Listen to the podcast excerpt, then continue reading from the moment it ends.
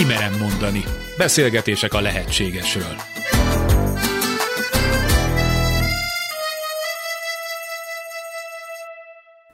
Sugár Ágnes vagyok, köszöntöm Önöket. Nyugodtan mondhatjuk, hogy a különböző korok és a különböző kultúrák más-más emberképet rajzoltak meg. Ha az emberiség történetének csak kis szeletét vesszük, például a középkori Európát, ahol a kereszténység volt az uralkodó nézet, az akkori elképzelés szerint Isten az embert a saját képére formálta meg. A reformációval megnyílt a másképp gondolkodás lehetősége, a felvilágosodás mozgalma pedig már az emberi értelmet állította a középpontba. A 20. század a természettudományok évszázada volt, és ez meglátszik a kialakult világ és emberképünkön is. Ma egyaránt beszélhetünk vallásos, és beszélhetünk tudományos emberképről. De valahogy egyik magyarázat sem hibátlan. Önök nem érzik? És még ki sem tettük a lábunkat Európából. Milyen a mai ember, a modern kor embere? Tesszük fel a kérdést sokat szorra.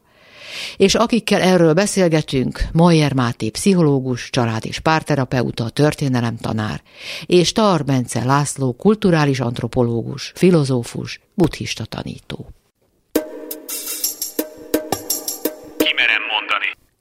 Ha nagyon leegyszerűsítem, akkor két irányból közelíthetünk ugye az emberképhez. Az egyik a biológiai fejlődés iránya, amikor az állatvilágból kiemelkedett lényként írjuk le az embert, a másik pedig a szellemtudomány iránya, amikor egy eredendő szellemiséggel megáldott lényként, Isten teremtményeként beszélünk az emberről. Mielőtt azonban magunkról, vagyis korunk emberképéről részletesen beszélnénk, nézzünk vissza a távoli és a még távolabbi múltba, ameddig a mai tudásunk szerint ellátunk.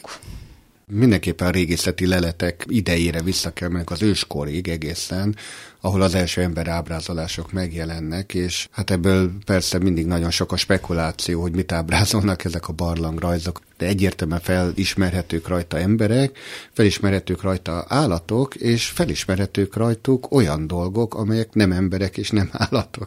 És ez már ugye utal arra, hogy hát akkor ezek vagy fikciós elemek, vagy valami olyan világnak a megnyilvánulásai már az őskori ember képzeletében is, amelyeket a szellemvilághoz rendelhetnénk.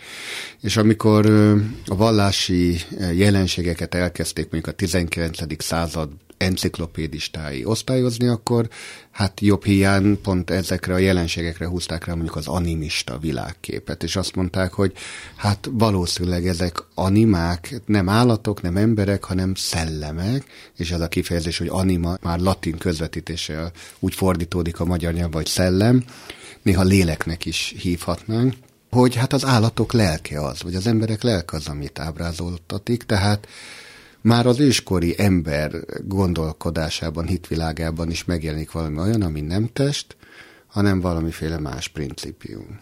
A régészet egy, a barlang és egyéb rajzok mellett egy másik megközelítésben is csatlakozik a te gondolatodhoz, hogy a temetkezési szokások kérdésében. Onnantól, hogy az ember egyáltalán temetkezik, annak ugye alapból van egy rituáléja, annak van egy jelentése, hogy akkor itt nem csak elhullott egy egyed, hanem hogy akkor itt valami történik, valami transformáció, valami átmenet. Erről valahogy meg kell emlékezni, ennek valahogy valami mögöttes értéke, jelentése, jelentősége van és a, a temetkezési szokásokból vannak nagyon-nagyon sok következtetést arra, hogy az ember hogyan gondolkodhatott a világról, a túlvilág kép hogyan jelenhetett meg az emberek számára, az ember egyáltalán érték-e, ugye temetik-e az állatokat, hogyan, mit temetnek az elhunyt mellé, mit gondolnak, hogy mire lesz szükség a túlvilágban, tehát hogy ebből nagyon sok következtetést vonnak le. Ezek persze csak következtetések, nem biztos, hogy az akkori emberek ténylegesen így gondolták, de abban talán lehet valami, hogy onnantól, hogy eltemetik az embert, onnantól valami jelentőséget tulajdonítanak annak, hogy ő már nincs. Mi tette vajon lehetővé, hogy eljussunk idáig, eljusson az ember, az akkori ember idáig? Olvasom, hogy ahogy a mai tudásunk szerint az anatómiailag modern ember 315 ezer évvel ezelőtt jelent meg Afrikában, és hogy hát a sikere, bármint az evolúciós sikere az az agyának, a fejlett agyának köszönhető. Tehát, hogy elvont gondolkodásra képes, nyelvhasználatra képes, probléma megoldásra képes, ezeknek a működéseknek az eredménye, hogy elkezdett filozófiai síkon is megjelenni néhány akár máig fenntartott kérdés? Eleinket foglalkoztatta ez a kérdés. Hogy egyáltalán önmagáról képet alkosson, hogy milyennek látja ő saját magát. Vagy a másikról. Hát igen, maga ez a fogalom, hogy emberkép ma már egy ilyen filozófiai gyűjtőfogalma azoknak az eszmerendszereknek, amelyeken keresztül egyáltalán magunkra reflektálhatunk.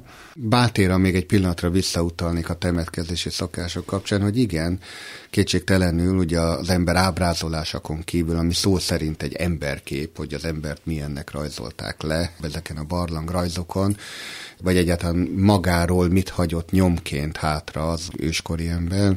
Ugye a legkorábbi rajzokon gyakran visszatér például a kéz nyomat, és a kezeket körbe köpködik festékkel, és ott marad a kéznek a nyoma, hogy annak az igénye, hogy ott jelet hagyjon valaki, vagy magának egy, egy ilyen részletét is csak leképezze, az már utal arra, hogy öntudatánál van, és van képe saját magáról egyáltalán.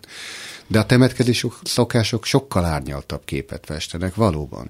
Mert ugye például nagyon sokszor ezekben a kőkori sírokban, vagy temetkezési helyeken úgy találják meg a csontokat, vagy feltételezik hát a maradványok egy részéből, hogy ezek festettek voltak például, hogy vörös színre festik a holttesteket, hogy miért teszik ezt, hogy ezzel visszaadják például az életnek a, az erejét, mert ugye a, a vér az a vörös színű, akkor valószínűleg a vörösre festett testek azok utalnak arra, hogy újra életre kelhetnek. Hát ez elősen spekulatív, de az már kevésbé, hogy valóban használati tárgyakkal temetik el sokszor, vagy legalábbis a temetkezési helyeken olyan hétköznapi tárgyakat találunk, amelyek használati tárgyak, sugalhatják azt, hogy esetleg már az őskori ember hitt abba, hogy a halál után van valamiféle túlvilág. Tehát ez, ez már sugalja még egyszer azt, hogy az ember azt mondta, hogy 310 ezer éve kb. ugye ez a homo sapiens. Én még 150 ezeret tanultam. De mondjuk a viselkedés változást aztán 50 ezer évre teszik, tehát annak a lenyomatait, vagy megtalált lenyomatait.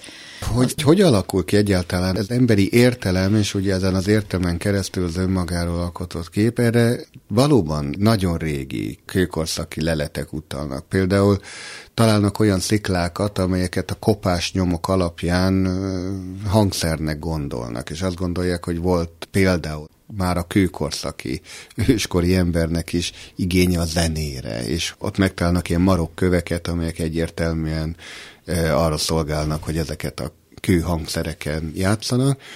Tehát például, ha zenél, ugye ez milyen érdekes, ha zenél az ősember, a zene az egy nagyon absztrakt valami. Akkor ahhoz kell ritmus, ráadásul egyértelműen több szólamúak ezek a kőhangszerek, hogy ezek a funkciók mind-mind utalnak arra, hogy az értelme már egy őskori embernek sokban hasonló volt a mai emberéhez. Ugye azt kérdezted, hogy vajon, ha jól értettem a kérdést, hogy vajon az ember miért kezdett el gondolkodni magáról, hogyan jutott el oda, hogy, hogy valami képe legyen önmagáról. Ez erősen spekulatív lesz, amit mondok, de könnyen el tudom képzelni, hogy egy fiatal emberiség kevés egyet számmal lassacskán benépesítve a, a bolygót, kis közösségekben élve, ugye a természet bőségének és szűkösségének teljesen kiszolgáltatva, viszont már a maihoz hasonló értelmi képességekkel, azt a bizonytalanság érzést, amit a természet folyamatos változékonysága hoz,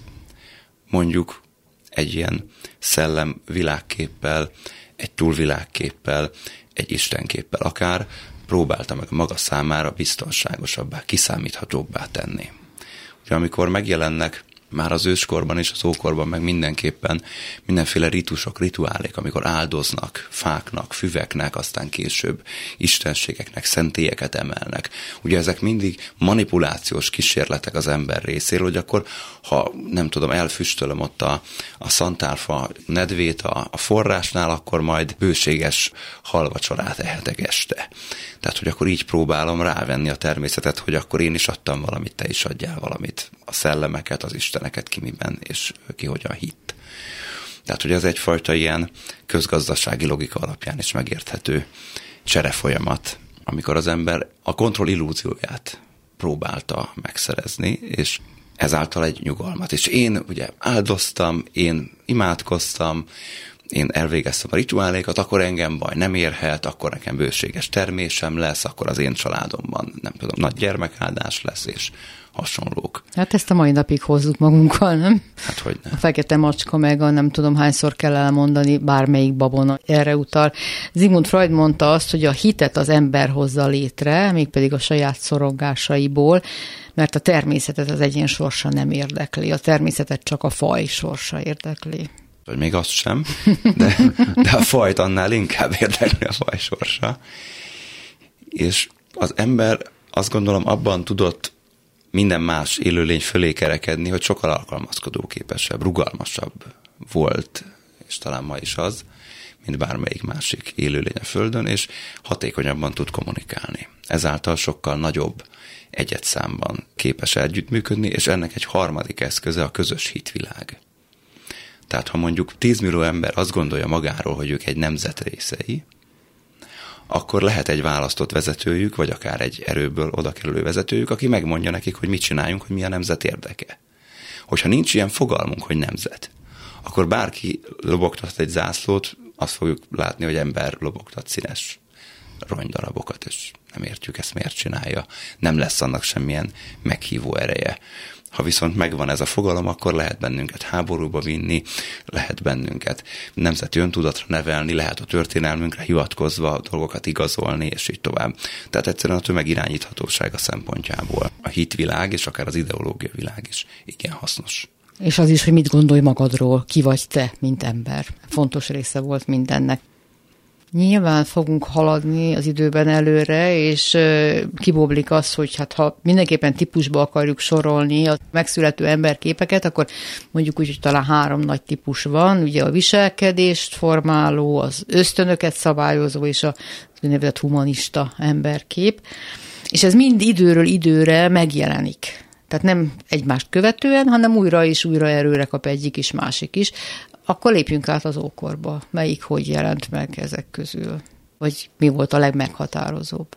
Hogy az ösztönélet szabályozó emberkép az biztos, hogy eh, része kellett, hogy legyen, már az ókori civilizációban egyértelműen, de valószínűleg már az ős közösségben is, közösségekben, hiszen például a, a házasság szabályozás, vagy egyáltalán a házasságnak az intézménye, az bizonyítottan a legősibb ókori civilizációkban is már egy nagyon komoly intézményesített rendszerben működött. Ez pedig az ösztönélet szabályozásának a legfőbb eszköze.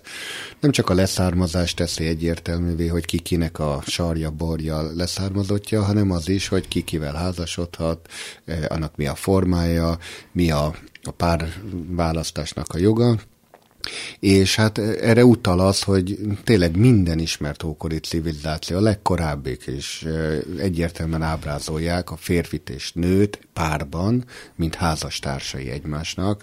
Tehát akár a legkorábbi sumér pecsét hengereken mindig úgy jelennek meg az istenségek is, hogy már eleve az istenek is párban vannak, általában férfiként és nőként ábrázolva. Tehát ez nem kérdés, hogy valószínűleg az egyik legősibb szabályozó rendszere az emberképnek, hát nyilván az, hogy felismerték a nemi különbségeket. Férfiak és nők vannak, és ezek közötti kapcsolatot valamilyen ritualisztikus módon szabályozták. A házasságra utaló jelképek is egyértelműen megjelennek, hát a legkorább felmaradt ábrázolásokban is, de a temetkezési szokások, ahogy Máté már utalt rájuk, egyértelműen mutatják például, hogy párban temetik el férfiakat és nőket. Nagy valószínűséggel házastársakról van szó, vagy olyanokról, akiknek valami köze volt egymáshoz. Nem ritka a családi temetkezés ugyanígy, ahol egész családokat temetnek. Az emberről alkotott kép legkorábbi része az volt, hogy ki milyen közösséghez tartozik, és a közösség szabályozó szerep ez a második, amit említettél. Megint csak nem kérdés, amit a Máté is mondta, hogy hogy egy népcsoport hogyan tartozik egy közösséghez, és annak mi a közös identitása. Ez nagyon gyakran helyhez kötött. Hagy említsem azt meg, hogy amikor én voltam gyerek, vagy középiskolás, akkor még ugye a legősibb ókori civilizációknak, mondjuk az indusvölgyi civilizációt nevezték meg Mezopotámián, és azt mondták, hogy ott Mohenjo-Daro, az indusvölgyi civilizáció legkorábbi, vagy Harappa, a két nagy városállam, akkor Mezopotámiában mondjuk Urt emlegették. Ma azért eh, találtak ennél öregebb településnyomokat. Törökországban a, talán tíz éve sincs, hogy Göbleki Tepiben feltártak egy olyan kimondottan kőkorszaki település együttest, aminek rituális templom központja van, és kb. 40 ezer ember lakhatott ott, még egyesek feltételezik, hogy akár még több is, ami elképesztő szervezettséget feltételez. És mindezt, ennek a gyökereit minimum 12 ezer évre teszik Krisztus előtt. Tehát egy 14 ezer évvel korábban létező civilizációról beszélünk, egyesek szerint akár még ennél idősebb is lehet. Ha az ember állami közösségeké formálódó ember, ilyen közösségi létét nézzük, egyáltalán mi volt az állam funkció, miért jöttek létre a városállamok, miért léptek ki a halászvadász gyűjtögető világból az emberek bizonyos csoportjai, és aztán hogyan terjedt el az egész bolygón ez a fajta szemléletmód. Igazából amikor a földművelésre elkezd fokozatosan áttérni, ez nem egy ugrás volt, az egy viszonylag hosszú folyamat volt. Mikor elkezd áttérni az emberiség, azzal már a hiedelmeknél egy picit kézzelfoghatóbb módon tudja szabályozni az élelmét, az élelem termelő képességét, de ettől sokkal monotonabb is lesz az élet. És ahhoz, hogy a megtermelt élelmet az begyűjtsék, és aztán raktározzák, majd visszaosszák, illetve megvédjék ezt a vadállatoktól és a többi embertől, aki esetleg ezt el akarná venni. Na, emiatt jött létre az állam. Tehát egyrészt egy termelésszervezési egység, másrészt pedig egy önvédelmi egység. De hát ha már létrejött, akkor további funkciókkal is gazdagodott, mindig is volt egyenlőtlenség valószínűleg az emberi közösségekben. Egy törzsfőnek, egy sikeres vadásznak mindig is több előjoga volt, mint bárki másnak. Ezekben a közösségekben azonban még hierarchizáltabbá kezdett válni az állam, és létrejött egy szűk csoport, akiknek már nem kellett élelmet termelni, nem kellett levadászni, kihalászni, elvetni vagy learatni. Ők már egy olyan bürokratikus elit voltak, akiket el tudott tartani a többi ember a fölöslegből, és ők irányították, igazgatták a többieket, és többlet hatalmat gyakoroltak fölöttük, cserébe megszervezték az államot, és garantálták a védelmüket, és nekik nagyon jól jöttek a mindenféle ideológiák, hiedelmek, hitvilágok, amiket nagyon jól tudtak használni aztán a államvezetés szempontjának megideologizálására. Ugye a humanista emberkép, vagyis a humanisztikus megközelítés az jól ismert a nem túl távoli múltból, de az már jelen volt az ókorban is. Tehát amikor azt mondja, hogy az ember fejlődésének minden lehetősége saját magában van. Egy független autonóm lény, nincs fölötte senki és semmi, és hogy mit valósít meg önmagából, amit bármit megvalósíthat, az csak is rajta áll, ezt csak hagyni kell kibontakozni, és ha ez nem bontakozik ki, akkor arról a civilizáció tehet, tehát arról a környezet tehet.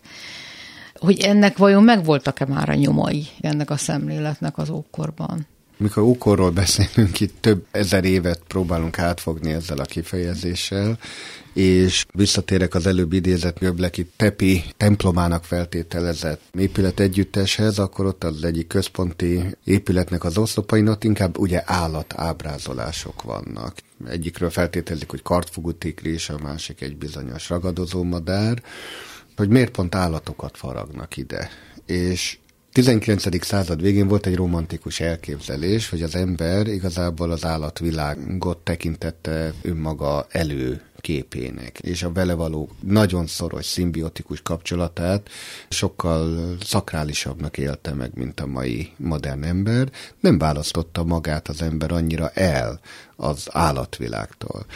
Vagy, hogyha mondod, hogy nem emelt maga felé senkit, önmagát állította a világ központjába, akkor ezt jóval később tette, mert hogy korábban akár az állatokat tekintette őseinek. Legalábbis van olyan vallás, etnológus, történész, aki valami ilyen elképzelést val, ugye, és az animisztikus világkép központjában pont az állna, hogy az emberek az állatoktól származtatják magukat, és maga ez, a, ez az állati ős, akit később ugye az vallás etnológusok totem állatnak neveznek. A totem az kimondottan olyan állati őst jelent, akitől az emberiség származtatja magát.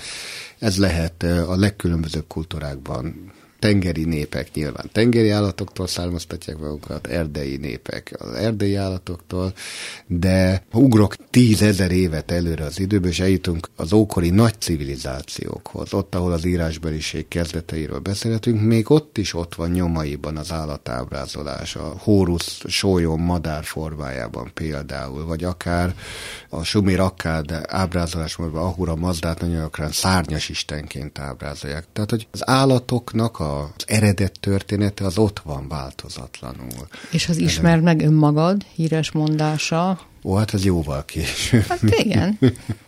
Nagy időszakot fogunk át, de pontosan azt, hogy szemezgetünk, hogy hol jelent meg már mindaz, amit ma is gyakorta felemlegetünk. Igen, igen, igen. Hát ez a Delfoi Jósdának, Apollon szentélyének a belső kapujának a homlokzatára volt írva, aki belépett oda, ezt a felhívást kapta, amikor jóslatot ment kérni.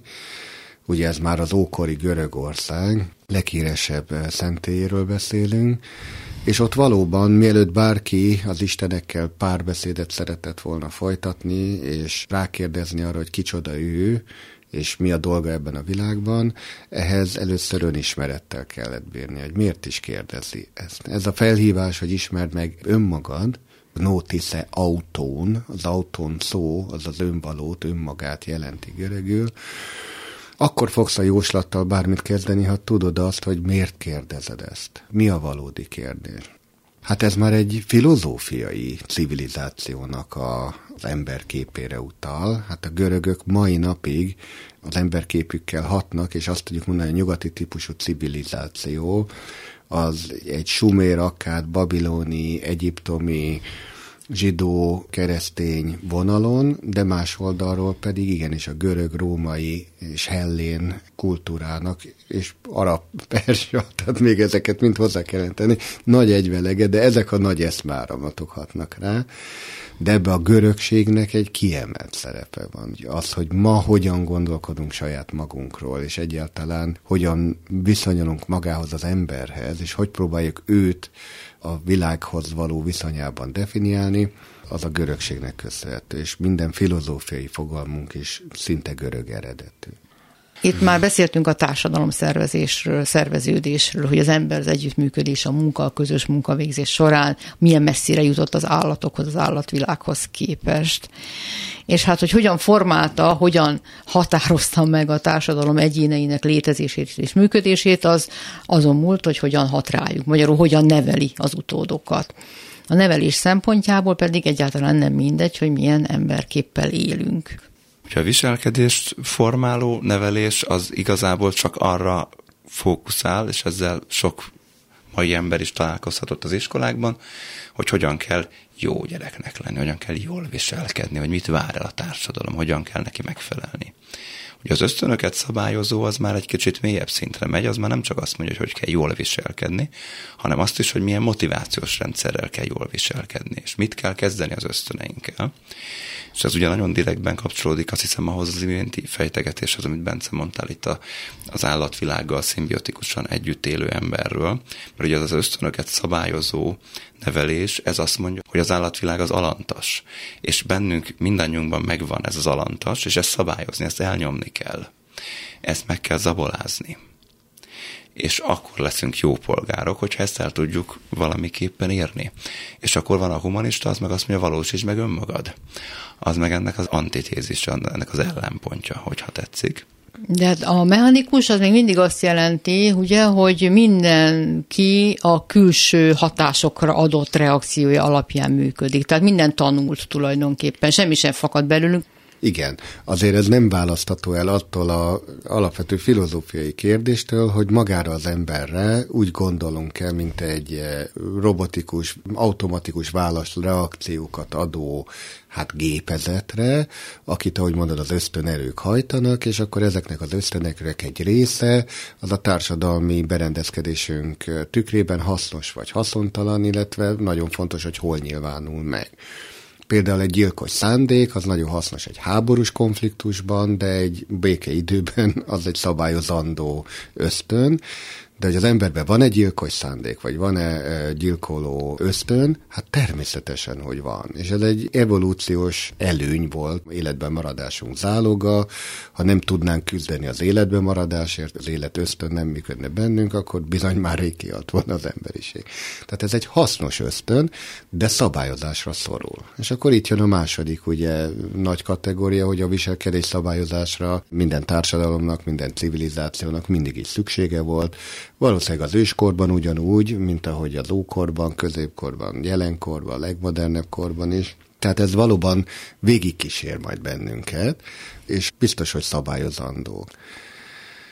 És csak azért mosolyogtam Mátéra, hogy el kell -e őket folytani, mert ugye talán ez a szó, amit használtál, hát érdekes, hogy ma berakjuk az ösztönerőket, mint nagy kategóriát, az elfolytandó, vagy zabolázandó emberi hajtóerők kategóriájába, Miközben nagyon jól tudjuk, hogy ezeknek a elfolytása, az elnyomása, az egyrészt megbetegít bennünket, másrészt torzít, tehát e, óriási kérdés, hogy mit kezdjünk az emberben élő állatias természettel, vagy az állati ösztönökkel, amelyek az állatokkal rokoníthatók, de ez egy modernkori probléma. Én, azt gondolom, például az őskorban, ókori civilizációkban ezt sokkal természetesebben egyrészt kezelték, másrészt felismerték, nem hazudtak arról, hogy ezek az ösztönök bennünk élnek, másfajta módon élték ki ezeket az ösztönöket, akár a akkori civilizációs szokásrendeknek a csúcsára emelve.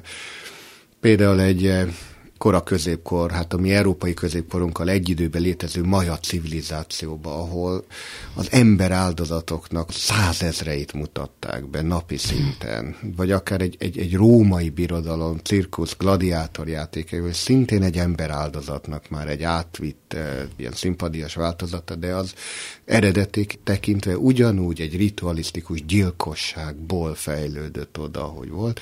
Tehát, hogy bennünk van az, hogy megöljünk másokat, kivégezzünk, feláldozzunk, Ma ez a színfalak mögött zajlik, de nehogy azt higgyük, hogy a modern civilizációnkból teljességgel eltűnt. Vannak mai napig létező, itt a 21. század 20-as éveinek az elején, ugyanúgy kivégeznek embereket. Azt, hogy ez nem a nagy nyilvánosság előtt zajlik, ez nem azt jelenti, hogy eltűnt maga az ösztön, vagy a szándék, csak egyszerűen más formát öltött. Nagyon izgalmas, amit mondasz, ide nagyon röviden még kapcsolódnék, és aztán én visszatérnék még az ókorhoz egy picit. Ugye a modern aréna, az már egy virtuális aréna, az a mozi meg a streaming szolgáltatók világa, ahol már csak eljátszák azt, hogy valakiket megölnek. Meg vannak persze kivégzések, mondjuk a nyugati világ bizonyos országaiban is, de azért az már inkább a kevés kivétel, nem a szabály. És a sportok? A sport is egy ilyen aréna, igen, ott már el se játszák, hogy megölik, hanem ott csak legyőzik.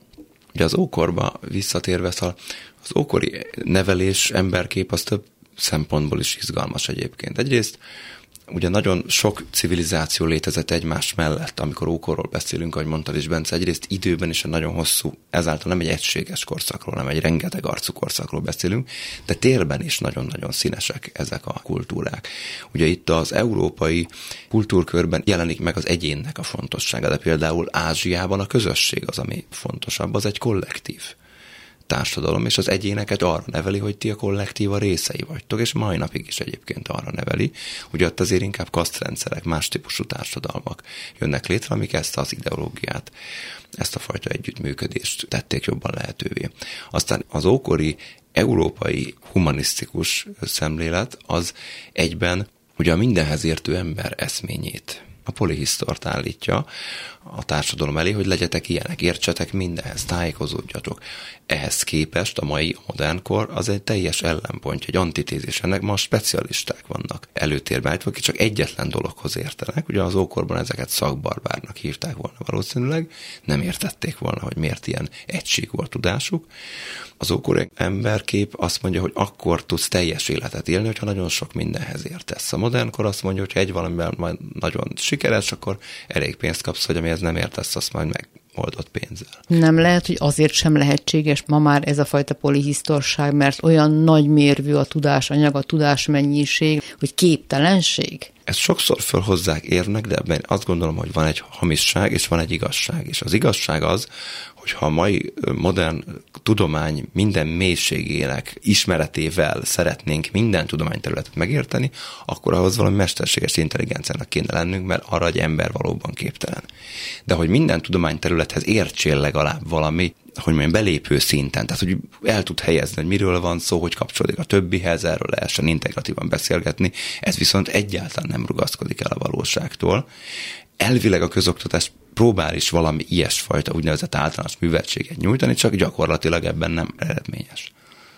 Ó, hát eh, Máté megnyitotta Pandora szelencét abból a szempontból, hogy valóban ebben az ókori és a modern emberkép az nagyon különbözik, hogy az a fajta univerzális ember, akinek van egy átfogó, egyetemes tudása a világról.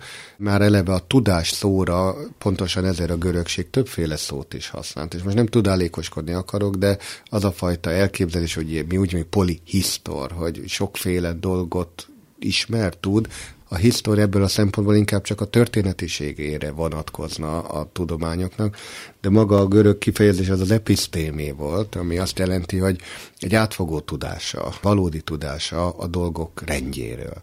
Nem azt várták nyilván az ókorban, hogy mindenki a leg jobb technológus legyen. Ugye ez a techné kifejezés, hogy ő szak értője, specialistája legyen egy szakterületnek. Ma ezzel szemben viszont ez az érték. Ma az az érték, ha valaki a világnak egy nagyon szükségletét, de nagyon nagy mélységeibe ismeri. A két dolog már egyébként az ókorban is konfliktusba állt egymással, a kétfajta szemlélet, hogy vajon egy embernek mire kell egy élet során leginkább törekedni. Egy átfogó, holisztikus, mindenre kiterjedő, de felületes, horizontális ismerethalmazzal, ami egy széles látókörű, 360 fokba tájékozott, de felszínes, vagy inkább egy, egy nagyon szűkre szabott, de mélyebb vertikális tudás. Társadalomfilozófusok azt állítják, hogy ahhoz, hogy a mi modern civilizációnk egyáltalán megszülethessen, már az ókorban egyfajta specializálódásnak ki kellett alakulnia pont a modern, vagy azt mondom, a nyugati típusú gondolkodás feltétele az volt, hogy létrejöhetett a, a munkamegosztás, és akkor ezen belül a specializálódás, és ez nem csak a, a gyakorlati élet dolgaira, hanem az elméleti élet dolgaira is vonatkozott. A tanításra, a vallásgyakorlásra, létrejönnek a vallási specialisták, a papság, létrejönnek a tudósok, bár akkor nem így hívtuk volna még őket. Hisztorok ugye pont azok, akik a, a tudás gyűjtésével foglalkoznak, és én nagyon hálás vagyok, ha már itt tartunk azért, hogy az ókornak, hogy egyáltalán volt aztán már annyi minden tudnivaló, hogy szükségesé vált a tudományok osztályozása. És volt egy Arisztotelészünk, aki megpróbált ezekre egyáltalán kategóriákat alkotni, és azt mondja, hogy mi az a sok minden, amit az embernek tudnia kell, és akkor ezen belül létrejön az embertudomány, amit az emberről tudni kell hadd hozzak egy teljesen más megközelítést. Most akkor az európai ókor, mondjuk ilyen társadalom kritikájaként, én amikor történelem tanárnak tanultam, és ugye mélységében foglalkoztunk a történelemmel, akkor értettem meg, hogy igazából a történelem az nem csak izgalmas sztoriknak a sokasága, hanem nagyon jól meg lehet magából a történelemből érteni azt, hogy hogyan működik az ember közösségben, és ami igaz volt ezer éve, ilyen csoportdinamikai szinten az igaz lesz nagy valószínűséggel most is, és egészen konkrét példák esetében is. Ugye, ha megnézzük a történelmet, és akár az ókori, akár a későbbi történelmet, az írott történelmet, az mindig az elitnek a történelme. Mindig az van elmesélve, hogy a tehetős kevesek, azok mit tartottak értéknek, mit néztek le, és merre szerették volna alakítani, aztán vagy sikerült, vagy nem az életük és a közösségük folyását. De megnézzük mondjuk az aténi demokráciát, csak azért, mert most is elvileg demokráciában élünk, és akkor arra egy izgalmas ellenpont. Ugye az aténi demokráciában nagyjából a polgárok, ha jól emlékszem, egy tizede, mert az Aténban élő emberek egy tizede kapott polgárjogot. Ugye ez azért is volt ennyire leszűkítve, mert ugye a nők például nem kaptak polgárjogot, de a körüllakók és a rabszolgák azok már nem rendelkeztek a választójoggal, ők már nem voltak részei a demokráciának, legalábbis a jogszintje, viszont a kiszolgálói mindenképpen voltak a demokráciának. És ez egy nagyon-nagyon fontos tanulság nekünk ide a jelenre nézve, mert ugye ma is ez van, csak most globálisan van ez. Tehát ma mondjuk a Nyugat-Atén, a harmadik világ, ahol meg a rabszolgák meg a körüllakók élnek, akik megtermelik a nyugati árukat. Ugye ahhoz, hogy demokráciát lehessen csinálni, hogy legyen annyi szabad ideje az embereknek, hogy foglalkozhassanak legalább elvi szinten a közügyekkel, ahhoz kellenek nagyon kizsákmányolt embertömegek, akik helyettük is megtermelik azt, amit ők fizikailag nem termelnek meg. Elvileg valami értékes szellemi munkát végeznek, tehát elvileg ez a, ez a kifizetődés, és persze itt a mi világunkban is megvannak, mármint hogy itt nyugaton is megvannak ezek a kizsákmányolt emberek, az alsó és a alsó közép osztályok a társadalomban. Ők ugyan rendelkeznek polgári joggal is, de ezt nem annyira sikerül sok esetben érvényesíteniük, mármint a politikában nem annyira sikerül beleszólniuk, hogy az irányukban kedvező törvényeket tudjanak mondjuk kicsikarni, vagy alakítani. Tehát az, amikor azt mondjuk, hogy humanista emberkép, hogy ide visszatérjek, mondjuk az ókorban, akkor az csak ezekre a polgárjogokra rendelkező emberekre szólt, de a rabszolgálat eszköznek, beszélő szerszámnak tartották, az nem volt ember, pedig ugyanabban a fajba tartozott a körüllakó az egy joggal rendelkező, de alacsonyabb joggal rendelkező ember Aténban, és akkor csak Aténról beszéltünk. Hát tulajdonképpen pont ugyanezt erősíti meg Maslow, ugye a humanista pszichológusok egyik kiemelkedő alakja, Hát, hogy az önmegvalósítás azért lássuk be, a valóságban nagyon kevés embernek sikerül, mert ahogy mondja, az ilyen humanizmus embertelenné válik, mert az emberek többségének nem ad lehetőséget arra, hogy az emberi képességeiket és lehetőségeiket kibontakoztathassák. Ennyit a humanizmusról és a humanista emberképről. Már érintettük, de ez megint egy nagyon nagy fejezet, ugye, hogy az embernek mindig is sajátja volt a transzcendens vágy, vagy az emberiségnek, tehát egy hatalmas ismeretlennek a tisztelete. Tulajdonképpen ez minden nép történetében megjelenik, és minden kultúra létrehozza a maga vallását. És ez is nagyon fontos része a mindenkori emberképnek. A transzcendenciát nagyon-nagyon-nagyon sokféleképpen meg lehet közelíteni szinte biztos vagyok benne, hogy Bence nem onnan fogod megközelíteni, onnan most én, mert kapcsolódnék az előző gondolatmenetemhez. Tehát a transzcendenciában az a fantasztikus, hogy társadalmi hovatartozástól függetlenül azt ígéri, hogy van valami magasztosabb, valami, amiben egyesülhetünk, amiben egyenjogúak, egyformák vagyunk, valami jobbat ígér, mint amiben most vagyunk, és azáltal egy ilyen jövőbeli gyógyír miatt így elviselhetővé teszi pillanatnyi esetleges szenvedést. Ez csak egy részbeni magyarázat a transzcendens szükségletre, vagy annak a kielégítésére. Én azt hiszem, hogy ez nem csak ezt a célt szolgálja, nem csak ezért létezik. Hát nem csak ezért létezik, ugye ennek a forrását, eredetét a legkorábbi kulturális antropológusok, vallás etnológusok nagyon sok mindenbe keresik. Ugye James Frasernek van ez a nagyon híres antológiája, az Aranyág. Ő azt állítja, hogy nincs olyan civilizáció, amiben ne lett volna vallás, és a vallási képzetek ne születtek volna meg. És hát Edward Burnett Taylor, a másik nagy vallásetnológus, szintén a vallások eredetében James Rizzel hasonlóan egyébként arra következtetésre jut, hogy ennek az egész késztetésnek az alapja, hogy egyáltalán transzcendens világképünk alakul ki az emberrel kapcsolatban is, az azért van, mert az embereknek vannak misztikus megéléseik, vannak olyan megmagyarázhatatlan élményeik, amelyek összezavarják a mondjuk a hétköznapi emberképüket. A legelső ilyen az az álmodásnak a puszta ténye, az, hogy valakinek van álom élete, és hogy miért van az, amikor ugye kvázi a teste pihen, ő mégis képekben álmodik, és más helyszíneken jár, más korokban, más időkben. Tehát akár csak az álom puszta ténye szüli azt a transzcendens világképet, hogy az ember valószínűleg több, mint test, mert amikor a teste pihen, akkor is vannak képzetei. De ennél tovább mennek, és hát ők mind a ketten azért a samanikus világképben keresik a, a primitív vallásoknak a legősibb formáját, ahol viszont nagyon nagy szerepet játszanak ugye a pszichedelikumok, elsősorban a gombák, és az ezekhez kapcsolatos halucinációk. A halucinációk a forrásai ugye megint azoknak a testen kívüli élményeknek, ahol egy sámán, egy magyar nyelven táltos, mondjuk megélheti azt, hogy a testétől függetlenül megint más helyeket, más időket lát, elholtak szellemeivel kommunikál, állatokkal kapcsolatot él, és ők ezt nyilván nem halucinációnak tekintik, ahogy a mai skatujában mi betesszük, hanem valóságos tapasztalatoknak, élményeknek, amelyekből viszont már egy olyan világkép és emberkép vezethető le, ahol az ember ugye nem pusztán test, hanem van neki lelke, animája, ami mozgatja őt, és ami képes a testből kilépni. Hát ezt érdemes akár talán még részletesebben külön egyszer kibeszélni, a samanikus emberképet, hogy ha valóban ez a forrása minden ókori vallásnak, és minden ősi képzetnek az ember dualisztikus természetét tekintve, tehát hogy van egy teste, és van valami olyan eleme, ami nem a teste, akkor teljesen egyértelmű, hogy hát ez már egy transzcendens világképet fest le. Hol a helyzet? A transzcendencia iránti igényt az emberben mi az oka?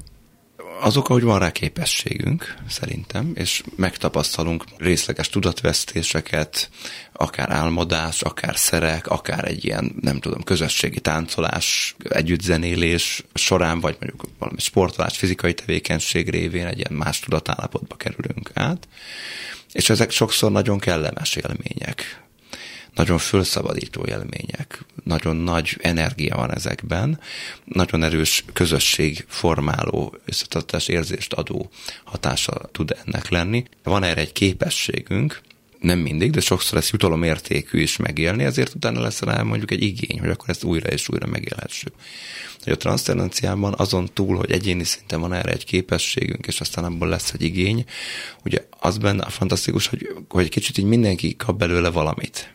Tehát, hogy meg tudja adni a közösséghez tartozás élményet. Tud adni egy ilyen biztonság élményt, hogy mondjuk nem tudom, a halál után van valami túlvilág, és én tudom, hogy mi az, és tudom, hogy kell élni az, ahhoz, hogy a jó helyre kerüljek, és akkor ad egy ilyen irányítható tömeget az elitnek, meg egy felhatalmazást is, hogyha ugye erre hétvilágot építünk, úgy mindenki kap ebből valamit, neki nyer ebből valamit, és ezáltal ez egy elég erős, mondjuk, hogy társadalom összetartó háttérerő. És nem lehet, hogy mégiscsak van valósága, létezése? Pontosan ezért visszafejtve, mert mindig jelen volt, és sohasem fog elmúlni. Tehát ugyanúgy a részünk. Azért, mert a tudományos technikai eszközökkel és módszerekkel nem vizsgálható, nem bizonyítható, vagy csak nagyon kevéssé, a tapasztalati út miért kevesebb, miért kevésbé hihető? Hát én nem gondolom, hogy gyengébb. Sokan gondolják így. Az extatikus állapotok, ugye az, hogy valaki ön kívületi állapotba kerül, mert az extázis az tulajdonképpen ennyit jelent, hogy önmagán kívülre kerül. Ennek az egyik forrása például pusztán a biológiai betegség. A betegség. Nagyon sok ember, aki szélsőséges vagy súlyos betegségben szenved, vagy nagyon heves trauma éri, az meg fogja élni azt, hogy önkívületi állapotba kerül. Egy módosult tudatállapot. Tehát a testétől függetlenítve fogja magát egy diszociatív helyzetben tapasztalni. Ehhez nem kell se pszichedelikum, tánc, nem kell, ahogy az előbb ezeket soroltuk, egy betegség is elég. És ezek a súlyos betegségekben átélt extatikus állapotok a forrásai többek közt ennek a transzcendens tapasztalatnak. Tehát amikor enneknek a forrásait vizsgáljuk, akkor kikerülhetetlen az emberrel kapcsolatban mai napig az, hogy ezek a traumatikus helyzetek, amik létrehozzák ezeket a transzcendens tapasztalatokat, ezeket a képzeteket, ezek micsodák. Itt csak annyi a változás az ókori emberképhez képest, hogy az ókoriak nem kérdőjelezték meg ezeknek a valóságosságát. Nem feltételezték, hogy ezek halucinációk, vagy illúziók, vagy, vagy szubjektív képzetek, hanem ugyanolyan valóságosnak tekintették őket. Platón nagyon híres könyvében, az államnak a leges legutolsó könyvében, ugye ezzel zárja ezt az egész filozófiai művet Platón, hogy beszámol egy pamfúliai érnek nevezett harcosnak a látomásáról, aki elesik a csatamezőn, és halál közeli állapotba kerül, és már a halotti mágiáján felül, és azt mondja, hogy mégse haltam meg, és elmesél, ugye, hogy mi, mi az a látomás, amiben ő részesült. Ugye ezt a Platón valóságos leírásnak tekint, és úgy gondolja, ez egy beszámoló például arról, hogy a halál után élet hogy néz ki. Ma azt mondanánk, hogy egy súlyos felsérülése volt, vagy súlyos gránátnyomás érte, és hát ez csak egyfajta halucináció. Hát ez változott az ókorhoz képest. De még egyszer mondom, ezeknek a tapasztalatoknak a legalábbis a szubjektív értelme vett valóságosságát azért ma se kérdőjelezik meg. Lehet, hogy merész a párhuzam, de amit mi a világról a fejünkben gondolunk, ahogy mi felépítjük a saját valóságunkat, az nem pont annyira irreális, mint bármilyen transzcendensbe való tobzódás. Tehát, hogy élünk mindannyian egy történetben, ami csak a miénk, mindenki más milyennek látja, csak részelemeit érti vagy érzi. Tehát annyi világ létezik, ahányan vagyunk, ahány hogy működik. Tehát ez nincs nagyon messze a transzcendenstől. Az én olvasatomban legalábbis. Egész hasonlót mond a narratív pszichológiai irány, amit én sokszor idézek, hogy igen, hogy alapvetően történetek elmesélésében fogjuk meg önmagunkat, abban létezünk, az világot is azok által írjuk le. Ugye az előbb, ahogy azt a kérdést feltetted, hogy nem lehet-e, hogy tényleg létezik a transzcendencia, hát úgy is lehet érteni ezt a kérdést, hogy van egy képességünk arra, hogy sokféle tudatállapotba kerüljünk, és ilyen értem, tényleg létezik a transzcendencia.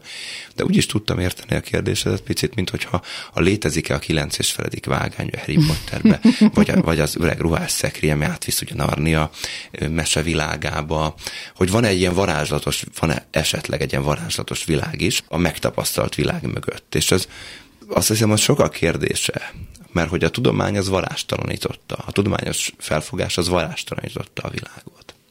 Kérdezem, hogy mi ezzel a baj? Mi hiányzik? Hát Igen. a varázs. Hát ennek a varástalan világnak is nagyon sok varázslatossága van, csak azt meg tudjuk már magyarázni. Tehát ahhoz már nem kell szellemekre, meg istenekre hivatkozni, meg valami megfogadatlan erőkre. A dolog sokkal puritánabb és sokkal földhöz ragadtabb lesz abban a pillanatban, hogy meg tudjuk magyarázni. És az miért baj? Mert kell az a fajta emelkedettség. Kell az a rend, ami fölöttünk lévő rend, nem? Hát én úgy gondolom, hogy testünknek és a tudatunknak ugye a, a látszólagos szembenállását áll ennek a transzcendencia fogalomnak a hátterében, mint hogyha a transzcendencia az egy, ahogy mondod, egy másik világot jelölne, a nyolcadik vagy kilences feledik, és a Narnia szekrényének, Mennyországnak a, a létét, ami nem itt van. Én azt gondolom, hogy a modern emberkép abban kevésbé varázslatos, hogy az emberi tudatosságnak a funkcióit borzasztóan leegyszerűsítette. Elvettük azt a képességet, legalábbis már gondolatban is, vagy világképeink modelljében, hogy az emberi tudatosság az képes például a test határait elhagyni, vagy attól függetlenül létezni. Függetlenül attól, hogy rengeteg művészi felismerés, tudományos ráeszmélés, az bizonyíthatóan ilyen kvázi extatikus állapotokban születik. Pont akkor, amikor úgymond a tudat az nem a szokványos hétköznapi állapotában van, vagy azért, mert milyen relaxált állapotban van, vagy pont azért, mert felfokozott állapotban van, de akkor, mint hogyha ha valami isteni, ugye ma így nevezzük még mai napig, mint ha egy isteni ihlet és egy isteni szikra ott megszállta volna, hogy van ennek ezek a heuréka pillanatok, ahogy Archimedes ugye felkiáltotta a nagy ráeszmélése pillanatában, hogy megvan, ezek is transzcendens élmények. Szerintem ezzel nem vitatkozik a modern tudomány se, hogy az emberi tudatnak vannak ilyen felfokozott, extatikus, heurisztikus pillanatai, csak a forrását másnak nevezi. Tehát az, hogy ez nem feltétlenül egy túlvilágról érkező felismerések ezek. Hogy ne ott keressük, és ez változott, hogy az ókor talán plastikusabban úgy képzelte, hogy mintha lenne egy párhuzamos dimenzió, mintha lenne a világ mellett egy másik világ, ahonnan érkeznek ezek az ihletek, és valóban a fizikai világképünk is így épült föl, mint hogyha a csillag égel ott lenne a mi világunknak egy határa, de a csillagok azok ajtók, vagy kapuk, amin át kinézhetünk a másik világba, és ott az égen túli világban, a hiper Uranus topozban ott vannak az ideák, ott vannak a transzcendens valóságok, és mi csak azokat onnan kapjuk. Hát ezt nyilván a modern világkép teljesen megszáfolta, nincs ilyen, de az emberi tudatnak a funkciója az nem változott, csak az, hogy ezeket a transzcendensnek vélt eszméléseket, ezeket nem a világon kívülről kapja, hanem a világból kapja. És mint hogyha a világnak lenne egy ilyen transzcendens aspektusa közelítenék ehhez egy nagyon másik oldalról is, mert egyébként szerintem egy nagyon-nagyon izgalmas és érdekes és fontos a hétköznapok szempontjából is fontos kérdés, amit most boncolgatunk. Ugye a Harari professzor, ugye ő egy izraeli történész professzor, érdekes meglátásai vannak az ember történelmét, illetően nagyon sok minden szerintem lehet vitatkozni, amit mond, de van egy nagyon izgalmas meglátása, ami valószínűleg objektívan igaz, tehát azt inkább elfogadni érdemes, hogy amikor az ember erre a letelepült mezőgazdálkodó, állattenyésztő, aztán városokba rendeződő életmódra váltott át, azzal nagyon megszürkült az élete. A halászvadász gyűjtögető ember az egy sokkal színesebb életet élt, egy sokkal izgalmasabb életet élt. És amikor ezt a kérdést föltette Dág, és hogyha ezt így akarom érteni, hogy van-e egy varázslatos világ, akkor én ebben azt, és azért is tettem fel ezt a kérdést, hogy mi az, ami hiányzik. Mert én ebben valahogy azt érzem bele, hogy mondjuk van nagyon-nagyon sok ember ma, itt a nyugati világban is, aki dolgozik 8-10-12 órát minden nap, nagyjából ugyanazt a dolgot, viszonylag kevés munkafolyamatot, egy meglehetősen monoton életet él, amiből aztán időnként elmenekül nyaralni. Az a varázslatos világ, a nyaralás, ahol az élmények vannak, ahol a transzcendencia van, ahol a csodákat megéli, de egyébként van egy borzasztóan monoton és nehezen élhető szürke élet. De nem kötelező így léteznünk ez esetleg társadalmi szinten sem biztos, hogy jó nekünk, hogy így létezünk. Megkockáztatom, hogy rengeteg pszichés zavarnak ez az eredete, az erre is adott tünet. Szorongás, hangulatzavarok, kevészavarok, és így tovább. Függőségek. Szóval az, hogy a világunk megszürkült, az nem a tudományos világképnek a mondjuk, hogy bűne, hanem az az életmódváltásunknak következménye és elmenekülhetünk fantázia világokba a hétköznapunk elől. Ez egy nagyon fantasztikus megküzdési mód, de azt is megtehetjük, hogy elkezdjük kiszínezni az életünket. Szerintem nagyon sokan ezt nem szoktuk csinálni. Na, ez is érdekes tapasztalati út lenne erről beszélgetni, ehhez étszákat keresni és találni, de már lejárt az időnk, úgyhogy búcsúzkodom Tarbence Lászlótól és Majer Mátétól és hallgatóinktól munkatársam Rózsahegyi Gábor és Horváth Ádám nevében. Sugár Ágnest hallották, egy hét múlva folytatjuk, mert természetesen korán sem értünk a sztori végére. Viszont hallásra. Kimerem mondani. Beszélgetések a lehetségesről.